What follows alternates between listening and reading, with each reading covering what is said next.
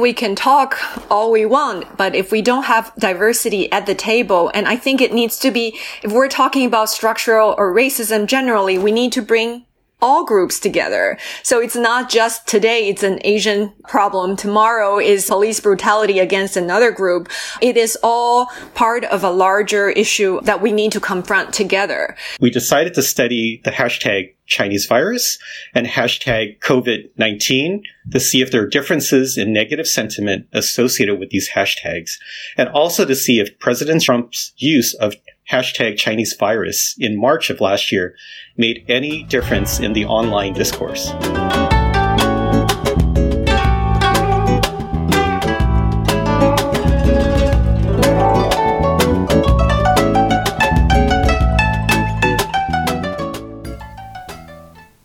Hello and welcome. This is the May 2021 podcast of the American Journal of Public Health. In Atlanta, on March 16, 2021, a man walked into three spas and shot and killed eight people, six of whom were Asian women. Such tragic events have been escalating since the beginning of the pandemic. In 2020 compared to 2019, anti Asian hate crimes have increased from 49 to 122 in 16 of America's largest cities. This is an increase of 2.5 times since the beginning of the pandemic. The information comes from the Center for the Study of Hate and Extremism at California State University in San Bernardino. It is in this context of growing violence, and exactly one year before the rampage in Atlanta, that the former president of the United States referred to coronavirus as the Chinese virus in an infamous tweet. My guests in this issue are Dr. Gilbert Gee. from UCLA and Dr. Sylvia Chou from the National Cancer Institute we discuss the impact on anti Asian racism and xenophobia of the use of the hashtag Chinese virus. And we also approach the role of social media in feeding or preventing racism and xenophobia. Hello, I'm Gilbert Gee. I'm a professor in the Fielding School of Public Health at UCLA. My name is Sylvia Chou. I'm a program director at the National Cancer Institute, where I work in the health communication and informatics research branch. Nice to have you on this podcast. Thank you so much. Thank you for the invitation. I'm delighted to be here. Dr. Gee, in your research with Dr. Hswen, you investigated anti Asian racism uh, on the social media platform Twitter. Yes. So, as you may know, the World Health Organization issued a statement in 2015 saying that we should use neutral scientific words to characterize diseases and that we should not be using terms that connect illnesses with people or places because they can be stigmatizing and lead to harm from discrimination. And so accordingly, the WHO has recommended that we use terms like COVID-19 rather than phrases like Chinese virus, which can be stigmatizing. Yet many leaders have opted to use the phrase Chinese virus. So what we decided to do was to study the language and to see if it actually matters. What we did was to gather data on hashtags from Twitter. As you probably know, people send messages on Twitter. These are short statements called tweets that express some idea. People use hashtags that they append onto the tweets.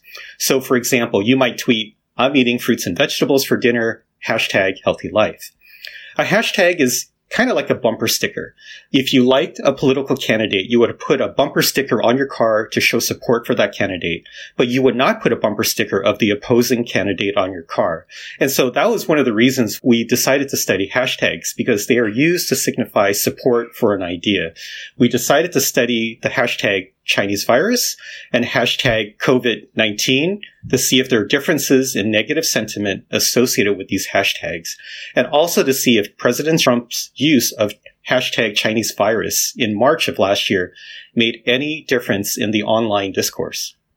We collected 1.2 million hashtags and had two research assistants independently code them for negative sentiment. So for example, hashtag chinks should pay and hashtag bomb China is negative, whereas hashtag pandemic life would be considered neutral. After coding, the analyses were pretty straightforward. We looked at how many hashtags were associated that were negative and whether there were any changes in the two weeks after Trump tweeted Chinese virus compared to the two weeks before. What were the findings of your study? First, Trump's tweets appeared to increase discussion about the pandemic a lot. After he tweeted, use of both hashtag COVID-19 and hashtag Chinese virus increased dramatically. Number two, before he tweeted, hashtag COVID-19 was the more commonly used hashtag compared to Chinese virus. But after he tweeted, the trend reversed so that hashtag Chinese virus was by far the more common term. The rise was very dramatic. COVID-19 hashtag, you know, rose by 800%, but hashtag Chinese virus rose a whopping 19,000%. And importantly, hashtag Chinese virus was far more negative than COVID-19. About one in five hashtags associated with COVID-19 were negative, but one in two or half of hashtags associated with Chinese virus were negative. So people were thinking in terms of COVID 19, and all of a sudden, the former president introduces the hashtag Chinese virus and it unleashes a racist reaction without Twitter. That's what you found? Yeah, that's exactly right. So the negative sentiment amongst those using COVID-19 rose by 17,000% after Trump tweeted in March. So really, we found that his tweets appeared to matter a lot. It generated a lot of chatter about the pandemic, increased the popularity of hashtag Chinese virus, and increased the volume of negative sentiment against Asian Americans. Wow. So, Sylvia, what was your reaction? Yeah, definitely. As a social media researcher, I'm first of all interested in the role it plays in offering us access to data about attitudes and perceptions. But what I think surprised me more with the findings is social media actually is not just surveillance. It potentially actually helps to perpetuate racism and, and xenophobia as very well documented in the shift from the moment that the tweet and hashtag was used. So I think it gave us a lot to think about. What can we do in a public health community to really understand the role these attitudes play. When you ask someone a survey, do you have certain feelings about certain groups? They may not be able to be very accurate or genuine in certain ways, but if you look at what they say online, it gives you another way. I'm not saying it's the perfect data. It's not a nationally representative sample, but I think it's an early warning system that we could really uh, leverage as public health researchers. But Sylvia, is Twitter representative of any larger population in the United States or elsewhere? Yeah, yeah. This is the infodemiology world, right? If you want a particular racial and ethnic group, certain age group, and you compare that data with what you find in social media data mining. And definitely they're not exactly equivalent. I think users tend to be younger, generally a little more educated, more urban dwelling. There are certain characteristics, but I would argue just given the volume and the reach that it is still extremely worthwhile and it complements other sources of data related to these topics. So, Dr. Gee, is this something you've tried to assess the representativeness of those uh, tweets compared to the larger US population? As uh, Sylvia pointed out, people who tweet tend to be demographically similar than the US population. So at the most basic level, you need to have access to a computer. And we know that not everybody has access to a computer and not everybody has the level of literacy. But at the same time, I think it's also really important to think about Twitter and other media platforms like Facebook as a key medium for people to communicate. We know, for example, that Twitter was used to mobilize the vote for Obama. It was used to mobilize the vote for Trump. Even though it's not completely representative of the US population, it's still a very important medium for communication for not only Americans, but for people around the world.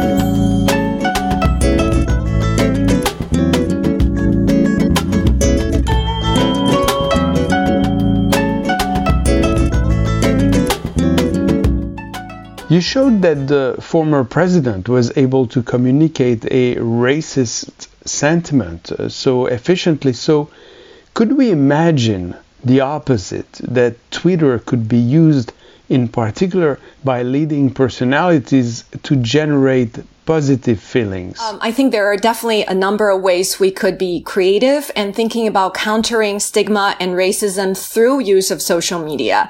Just take I am not a virus hashtag as a way to fight back. And also in the past, I had a chance to observe weight stigma, sort of this idea of fat shaming on social media. And we observed a lot of sort of counter messages saying, this is how I am and you don't know me. How dare you sort of calling out the kind of weight shaming or fat shaming. Uh, it's not okay to pick on a random person or p- pick on a whole racial group. So I think that you can call people out. You can counter and combat stigma. And lastly, it's an opportunity to push back and reinforce reinforce a sense of shared humanity, that we express solidarity and support with other minority communities. We've had Black Lives Matter and other groups that have been stigmatized. And I think using social media to show that it hurts and it's not okay. It's harmful. I think is a worthwhile effort.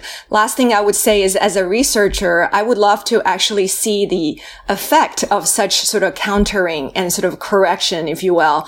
Can we actually think of it as a bystander's intervention opportunity? How can we make more visible that most people don't share these sentiments? So, Sylvia, we have a kind of battle between a racist and an anti racist trend on uh, Twitter. Yeah. So, can we use Twitter and other social media to monitor those trends and to see in which direction we are going, who's winning?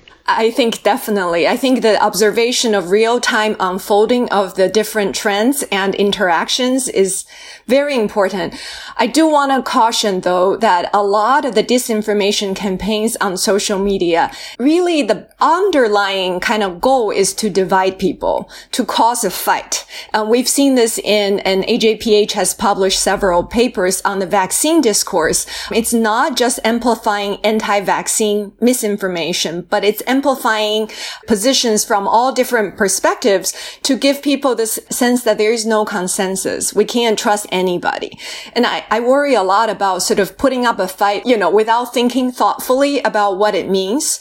But I do think we need as scientists to really observe what's going on and the dynamics between different forces. Yes, uh, and colleagues they showed in the AJPH that actually the same groups were tweeting messages that were sometimes anti Democrats and sometimes anti Republicans just to create division and not to support a specific message.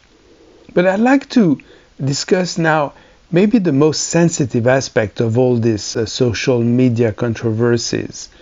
How much do you think what's happening on social media is actually impacting the real violence, the physical violence that is occurring in society and that we have seen growing over the last year and this year? You know, I wish we had hard data on this, but I can only speculate. But my speculation is really that it does matter. I, I really believe that the discourse that has become more negative has used Asians, in particular Chinese, as scapegoats for the, you know, COVID pandemic. I can't help but believe that this actually has played an important role in the rise in anti-Asian violence. Again, you know, we don't have the data that can make these connections. There's generally a big problem because we don't have good data on hate crimes and victims. The FBI data are terribly underreported community groups have had to create their own systems to collect the data themselves. But we haven't been able to connect these tweets. You know, it's kind of like when people talk and whether that leads to action. We don't have that causal data, but I can't help but believe that has to play a role. And there's no, to me, compelling counterfactual that would explain the rise in anti-Asian violence during this period. And I would say two things uh, to add to Gil's point. I think even if we don't have perfect data, just having hateful words and sort of having an abundance of it is itself a big problem for public health. And we have a lot of data, including Gil's work, showing us exposure to discrimination and sort of this kind of stigma hurts health and public health. So that's my first point is even if we don't have enough data, this is enough for us to be very, very nervous and concerned about. Number two, I think hate is like a water, you know, trickling. It's a little bit at a time. So if you're exposed to a little bit of it, a little more of it, and you're distressed, you're stressed out, and you don't know who to blame for this giant mess we're in, it's easy to see why this is something that scapegoating can happen. And pandemic and public health crises throughout history. This has happened many, many times from AIDS to the other epidemics. So I think we have cumulative data to show us that this is very much deserving of our attention. Yes, and the record of the United States in terms of anti Asian racism is terrible. But may I ask you something maybe more personal? I mean, because you're both of Asian descent, how do you feel today? How did last year impact you compared to what you used to live before that? Well, I think like many of my friends and colleagues, I've had my share of racial slurs.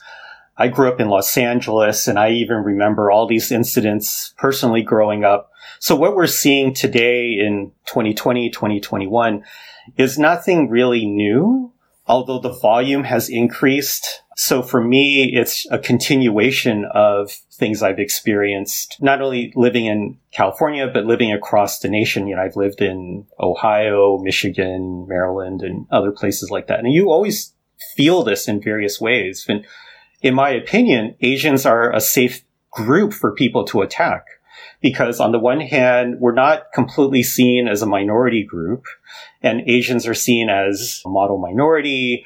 And that has really been an idea that's been used as a wedge between people of color communities. At the same time, I think that this past year, to me, the trauma against myself is less acute than the trauma I've seen against my friends.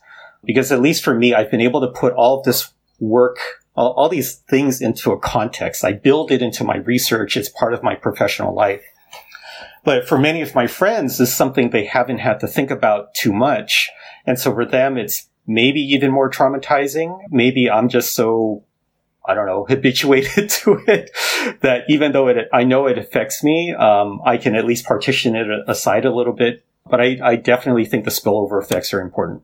I think the biggest shock is to see so many of my friends and family and colleagues coming together and share their experiences, which some of them admitted they've never talked about. Everyone had stories and they've pushed aside or their parents have told them, just keep your heads up, smile back if people say mean things to you and walk away. And that part has been, I think, having some personal impact for me. And even I'm a program director, so I talk to a lot of Asian American uh, investigators across the country and the stories they tell, especially in parts of the country that are less diverse and maybe have fewer Asians have been heartbreaking. Some people stopped going to Costco and going to the mall. And at the beginning, Asians were wearing masks a lot more, having family members in Asia that have always worn masks, even just in winter, you know, that they were being called out and they were too scared to go out because they want to wear masks, but they don't want to be seen wearing masks.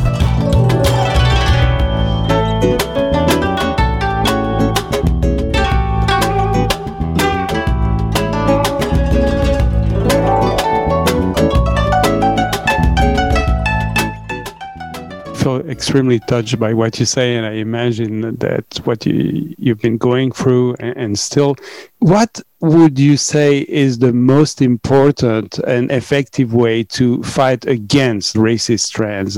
For me, what we're seeing against Asian Americans in this moment in time is systematic of a much bigger problem of structural racism that faces all of us as Americans and global citizens. So we can do small things to change individual attitudes, which is important. But at the same time, we know from a lot of research from race scholars that changing attitudes alone won't change the nature of how racism is baked into all of how we do things in our society. And so we really need to really unpack what structural racism is versus institutional racism So once we really get deeper into dismantling structural racism, that's when we will probably make more headway into all the more proximal things that we see at the individual level.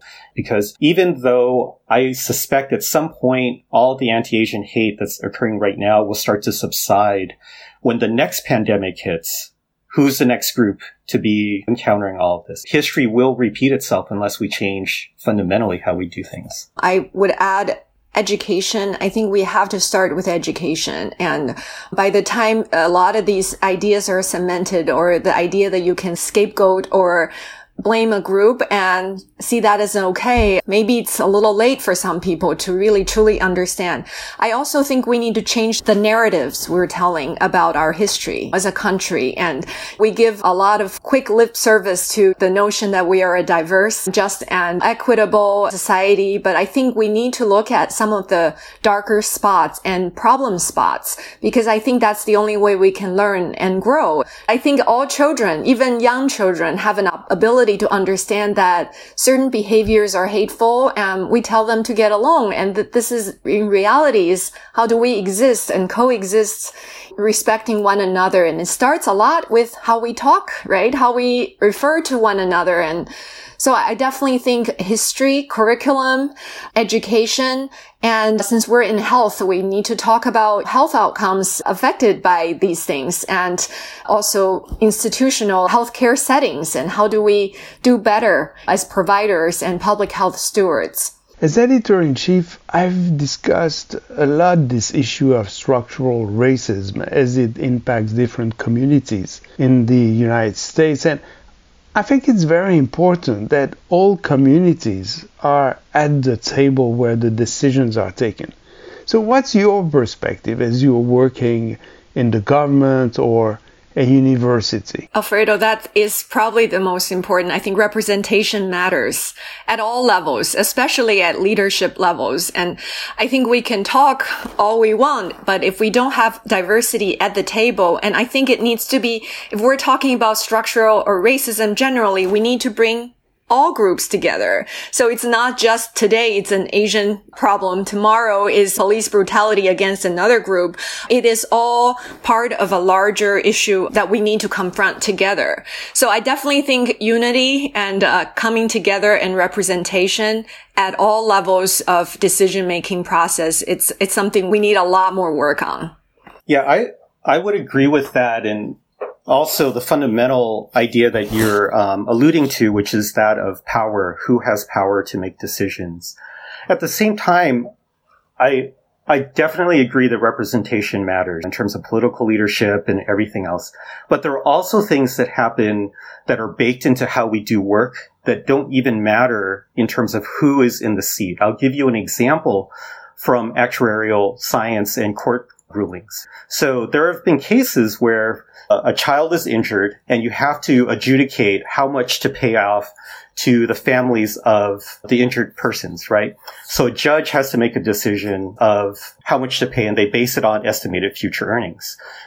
One of the problems that has happened is that those decisions are based on actuarial projections on the estimated earnings but they are adjusted based on the gender and race of the person who's injured. So, for example, if the payout to a white child is estimated to be a million dollars because that's what the actual t- tables tell us, but if the child is, say, female and we know that women make 75 cents a dollar, that family may only get $750,000 in compensation. And if it's a black female, the compensation may be even less.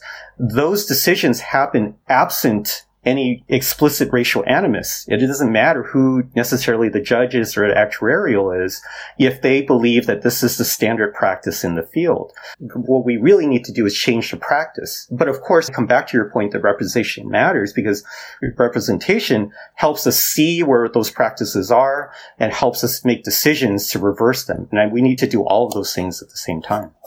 Is there anything you'd like to add before we close this session? I really appreciated the opportunity not just to take in what this study has found, but think about what it means for the future of doing research at the intersection of social media, racism and xenophobia, and public health. I think these connections haven't been very much articulated. We think about social media as a great intervention platform. Facebook can do all kinds of public health interventions. But I think this is probably the larger issue facing us in the future. How can we look at this kind of data and understand something about the society and what we can do using this type of platforms for good?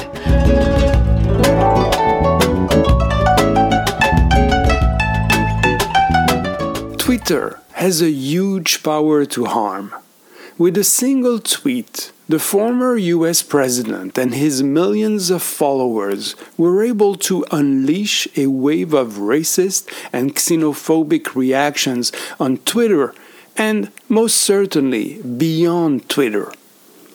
In the paper that Dr. Gee and his colleagues are publishing in this issue of AJPH, there is a link between the hashtags and the wave of tweets containing racial epithets. During the week following the presidential tweets, the hashtag Chinese virus was associated with other anti Asian hashtags much more commonly than the tweets using hashtag COVID 19.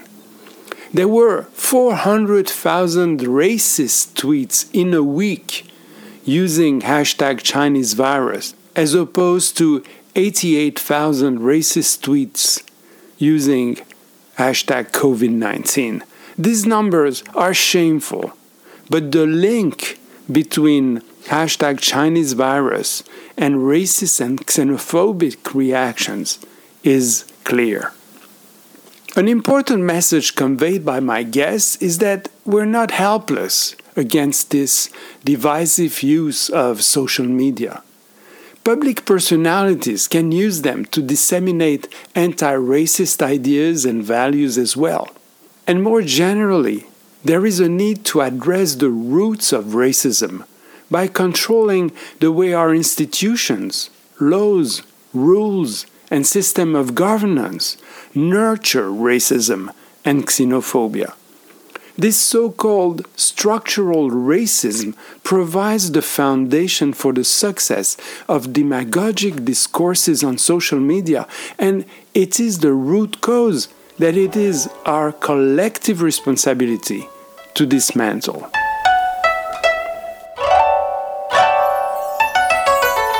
I'm grateful to Dr. Gee and Dr. Chou for taking the time to share and discuss their ideas.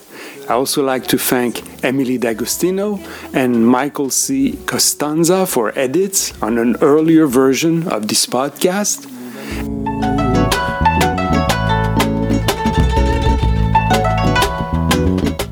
Anthony Bansi is the student producer for today's episode. The music featured the Japanese award winning koto player Yumi Kurosawa Kurosawa is one of today's most exciting soloists on this Japan's national instrument.